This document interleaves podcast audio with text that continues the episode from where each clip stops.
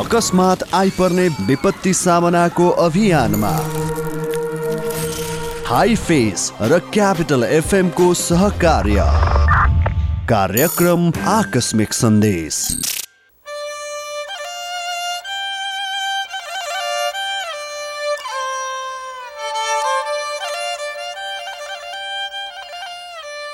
विपद सिर्जना हुन नदिऊ विपदको व्यवस्थापन गरौँ। नमस्कार। Himalayan institute of fire and emergency services private limited हाइफेसको सहकारीमा क्यापिटल मिडिया ग्रुपको विशेष प्रस्तुति कार्यक्रम आकस्मिक सन्देशमा यहाँलाई हार्दिक स्वागत छ। म विमल थापा। यो कार्यक्रम तपाईँले काठमाडौँ र आसपासका जिल्लामा capital FM ninety two point four megahertz प्रदेश नम्बर एकमा radio Sarangi one one point three megahertz Gandaki प्रदेशमा radio Sarangi ninety three point eight megahertz सहित देशका विभिन्न रेडियो स्टेसनबाट एकैसाथ सुनिरहनु भएको छ। सँगै हामीलाई अनलाइनमा W W W dot CFM dot com र रेडियो सारङ्गी डट कमबाट पनि सुन्न सक्नुहुन्छ भने क्यापिटल मिडिया ग्रुपको मोबाइल एप सिएमजीमा पनि हामीलाई सुन्न सक्नुहुनेछ। कार्यक्रममा हामी विपद के हो यसको व्यवस्थापन कसरी गर्ने अनि विपदबाट जोगिने उपायहरू के कस्ता हुन सक्दछन् भन्ने जस्ता विषयमा विविध जानकारीहरू सूचना सन्देश र समाचार गतिविधिहरू समेत प्रस्तुत गर्दछौँ। तपाईँका वरिपरि भएका विपदजन्य घटनाक्रम र त्यसबाट जोगिने उपायका बारेमा समेत सामग्री प्रस्तुत गर्दछौँ। श्रोता विपदको कुनै आङ्कलन गर्न सकिँदैन। प्राकृतिक होस् वा मानव सिर्जित विपद त्यसको कुनै सीमा हुँदैन। खास गरी बाढी पहिरो आगजनी जस्ता विपत्तिबाट हुने जोखिम नेपालमा अधिक रहेको छ। यस्ता जोखिमबाट हुने मानवीय क्षति न्यूनीकरण कसरी गर्न सकिन्छ भनेर अझै पनि उल्लेखनीय कार्यहरू हुन नसक्नु आफैमा विडम्बना मान्नु पर्दछ कार्यक्रम शुभारम्भ गरौँ। विपदसँग सम्बन्धित समाचार गतिविधिहरू यसलाई प्रस्तुत गर्दै हुनुहुन्छ सहकर्मी मिना साउथ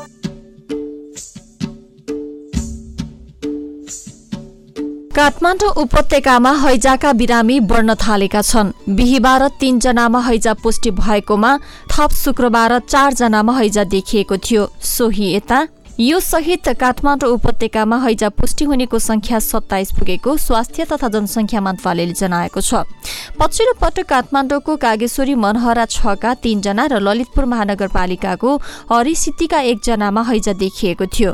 एपिडिमियोलोजी रोग तथा नियन्त्रण महाशाखाका प्रमुख डाक्टर चुमन लाल दासले पछिल्ला दिनमा दैनिक रूपमा हैजाका बिरामी पुष्टि हुँदै गएको र थप सावधानी अप्नाउनु पर्ने बताउनु भएको छ। यस्तै चिकित्सकहरूले कोरोनाको जोखिम पूर्णत हटि नसकेको बताइरहँदा जनस्तरमा लापरवाही बढ्न थालेको छ। सार्वजनिक स्थान यातायात बाटो घाटोमा हिँड्नेले मास्क समेत नलगाउँदा संक्रमणले जनधनको अथाह क्षति भएको विगतप्रति कोही सचेत नदेखिएको भान हुन थालेको छ। चिकित्सकहरूका अनुसार खोपको पूर्ण मात्रा लगाए पनि त्यसले एन्टिबडी निर्माण नगरेसम्म कोभिडको जोखिम भइरहन्छ। त्यसैले खोप लगाएको विश्वासमा मास्क नलगाउनु सामाजिक दूरी कायम नगर्नु अनुचित हो। आफ्नो होसियारी र लापरवाहीले अन्यको स्वास्थ्य प्रभावित पार्ने भएकाले नागरिक तहमा संवेदनशीलता जरुरी रहेको संक्रामक रोग विशेषज्ञ डाक्टर शेरबहादुर पुनले बताउनुभयो। संक्रमण दर घटे पनि मास्क र सामाजिक दूरीको नियम भने पालना गर्न जरुरी रहेको उहाँको भनाइ छ। कोरोनाको शङ्का लागेर जाँच गर्न आउने बढे पनि अस्पतालमा भर्ना हुने संक्रमितको संख्या भने शून्य रहेको छ। यद्यपि बजारमा बढ्दो भिडभाडप्रति चिकित्सकहरू पनि चिन्तित छन्। हुँदाहुँदा अस्पताल आएका रोगी समेत मास्क लगाउन छाड्न थालेका छन्। कोरोना मात्र नभई काठमाडौँ उपत्यकाको प्रदूषण धुलो धुवाबाट समेत बच्न मास्क लगाउन अनिवार्य हुँदै गएको चिकित्सकहरूले बताएका छन्। त्यसो त एक दुईजनामा कोरोनाको नयाँ भेरिएन्ट देखिँदैमा डराइहाल्नुपर्ने स्थिति भने नरहेको चिकित्सकहरूले बताएका छन्। गत वैशाख यता विपदजन्य घटनामा परि एक सय अठार जनाको मृत्यु भएको छ। राष्ट्रिय विपद जोखिम न्यूनीकरण तथा व्यवस्थापन प्राधिकरणले यो बीचमा एक हजार चौतिस विपदजन्य घटना भएको र त्यसमा परेर एक सय अठार जनाको मृत्यु भएको जनाएको छ। यस्तै एकजना बेपत्ता भएका छन् भने दुई सय एकहत्तर जना घाइते भएका छन्। प्राधिकरणका अनुसार सबैभन्दा बढी चट्याङ लागेर उनपचास जनाको मृत्यु भएको छ। कुल एक सय चालिस चट्याङ परेकोमा एक सय सत्रजना घाइते भएको सार्वजनिक विवरणमा उल्लेख छ। प्राप्त विवरणमा आगलागीबाट उन्नाइस जनावरको आक्रमणबाट बाह्र पहिरोमा परेर पन्ध्र बाढीका कारण तीन र हावाहुरीका कारण नौजनाको ज्यान गएको छ। यी घटनाबाट एक हजार तिन सय सडचालिस परिवार प्रभावित भएका छन् भने छैसठी करोड उनासाठी लाख बढीको क्षति भएको छ। नाइरोबी फ्लाइ जातको किरा देखिने क्रम बढे पनि डराउनु पर्ने अवस्था भने नरहेको चिकित्सकहरूले बताएका छन्। अहिले नेपालको पूर्वी भेग तथा पश्चिमको कञ्चनपुरमा यो जातको किरा देखिएको इपिडिमियोलोजी तथा रोग नियन्त्रण महाशाखाको किटजन्य रोग किटजन्य शाखा प्रमुख डाक्टर गोकर्ण दाहालले बताउनुभयो। काठमाडौँको सिभिल अस्पतालमा यो किराका कारण संक्रमित भएका दुईजनाको उपचार गरिएको छ। दाहालका अनुसार गएको वर्ष पनि यो किराको संक्रामक संक्रमणका कारण तीन चारजना बिरामी भेटिएका थिए। यो किरा बाहिरबाट आएको नभई यही उत्पादन भएको हो। यो किराले लामखुट्टे जस्तो एउटा व्यक्तिबाट अर्को व्यक्तिमा संक्रमण नसार्ने र जनस्वास्थ्यमा ठूलो रूपमा संक्रमण नल्याउने पनि उहाँले बताउनुभयो। मानिसको शरीरमा आएर बस्ने र शरीर मानिसले किरालाई हातले फाल्दा किरा थिचिन गई रस निस्किने गरेको छ। त्यो रसमा रहेको पेडेरिन तत्त्व एसिडले छालामा संक्रमण गराउँदछ।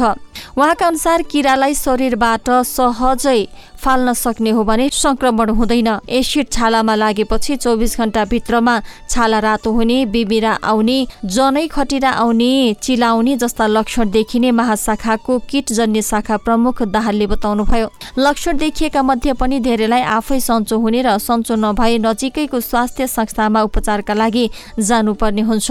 प्राय जसो सडै गलेका खानेकुरा मरेको जनावर र फोहोर मैला भएको ठाउँमा यस्तो किराको जोखिम हुने गरेको छ।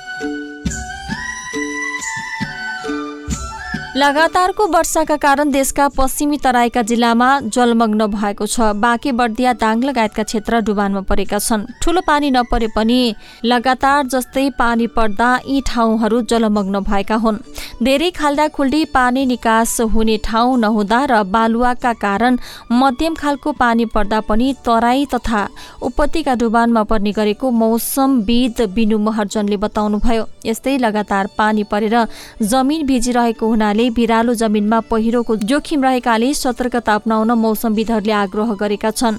लगातारको वर्षाका कारण पश्चिमी क्षेत्रका केही नदी तथा खोलाले सतर्कताको तह पार गरेका छन्।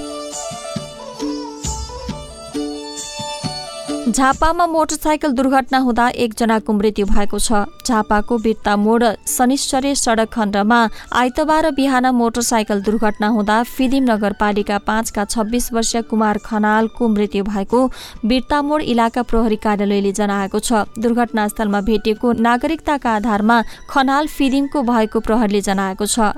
खनाल सवार बा बयालिस प एक सय अठाइस नम्बरको मोटरसाइकल सडकको किनारमा पल्टिएको र खनाल सडक सडकमै मृत अवस्थामा फेला परेको प्रहरीले जनाएको छ।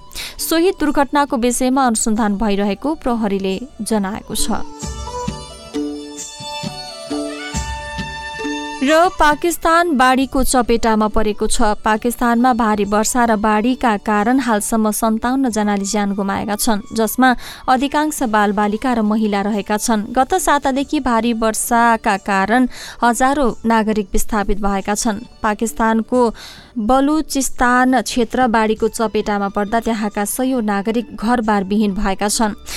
भारी वर्षाले पाकिस्तानका आठवटा ड्याम भत्किएका छन्। बाढीका कारण हवाई सेवा अवरुद्ध हुँदा हजारौं यात्रु अल्पत्र परेका छन्। बाढीकै कारण पाकिस्तानमा सम्पूर्ण विद्यालय र कलेजहरू केही समयका लागि बन्द गरिएका छन्। श्रोता प्राकृतिक विपत्तिका कारण नेपालले ठूलो धनजन तथा भौतिक क्षतिको सामना गर्नु परिरहेको छ। जोखिम न्यूनीकरण तथा पूर्व तयारीमा पर्याप्त लगानी र चासो कम हुनु जनचेतनाको अभाव जस्ता कारणहरूले गर्दा विभिन्न खालका प्रकोपहरूबाट हुने आर्थिक तथा मानवीय क्षति बढिरहेको अवस्था छ। विपद व्यवस्थापनका विज्ञहरू पूर्व तयारी र जोखिम न्यूनीकरणमा लगानी गरिएमा त्यसको प्रतिफल उच्च हुने बताउँदछ श्रोता हामी मध्ये धेरैलाई चाहिँ जिज्ञासा लागिरहेको हुन सक्दछ आगो बलिरहेको देख्दा कहिले मनमा यो प्रश्न पनि उठ्ने गर्दछ कि काठमा आगो र धातुमा चाहिँ किन आगो बल्दैन? खास गरी त्यस्ता ज्वलनशील पदार्थहरू हुँदाखेरि काठमा आगो बलिरहेको हुन्छ तर धातुमा भने आगो लागिरहेको देखिँदैन।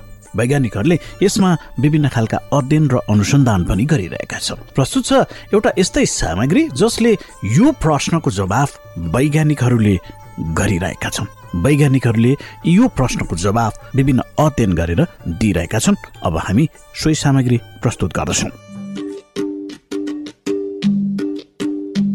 आगो बलिरहेको देख्दा कहिल्यै मनमा यो प्रश्न उठेको छ? किन लाग्छ काठमा आगो? धातु किन बल्दैनन्? यो प्रश्नको जवाफ वैज्ञानिक मार्फत जान्ने कोसिस गरौँ। ओरेगन युनिभर्सिटीका एक रसायन विज्ञ कार्ल ब्रोजेकले आगो बल्नका लागि तीन चिजको आवश्यकता हुने बताएका छन्। उनका अनुसार ती तीन चिज अक्सिजन गर्मी र इन्धन हुन्। अक्सिजन ग्यास हो जुन हावामा हुन्छ। गर्मीलाई घर्षण मार्फत बनाउन सकिन्छ जस्तै सलाई कोट्नु। इन्धन त्यो चिज हो जुन बल्छ। इन्धन साधारणतया अर्गानिक पदार्थबाट बनेको जे पनि हुन सक्छ।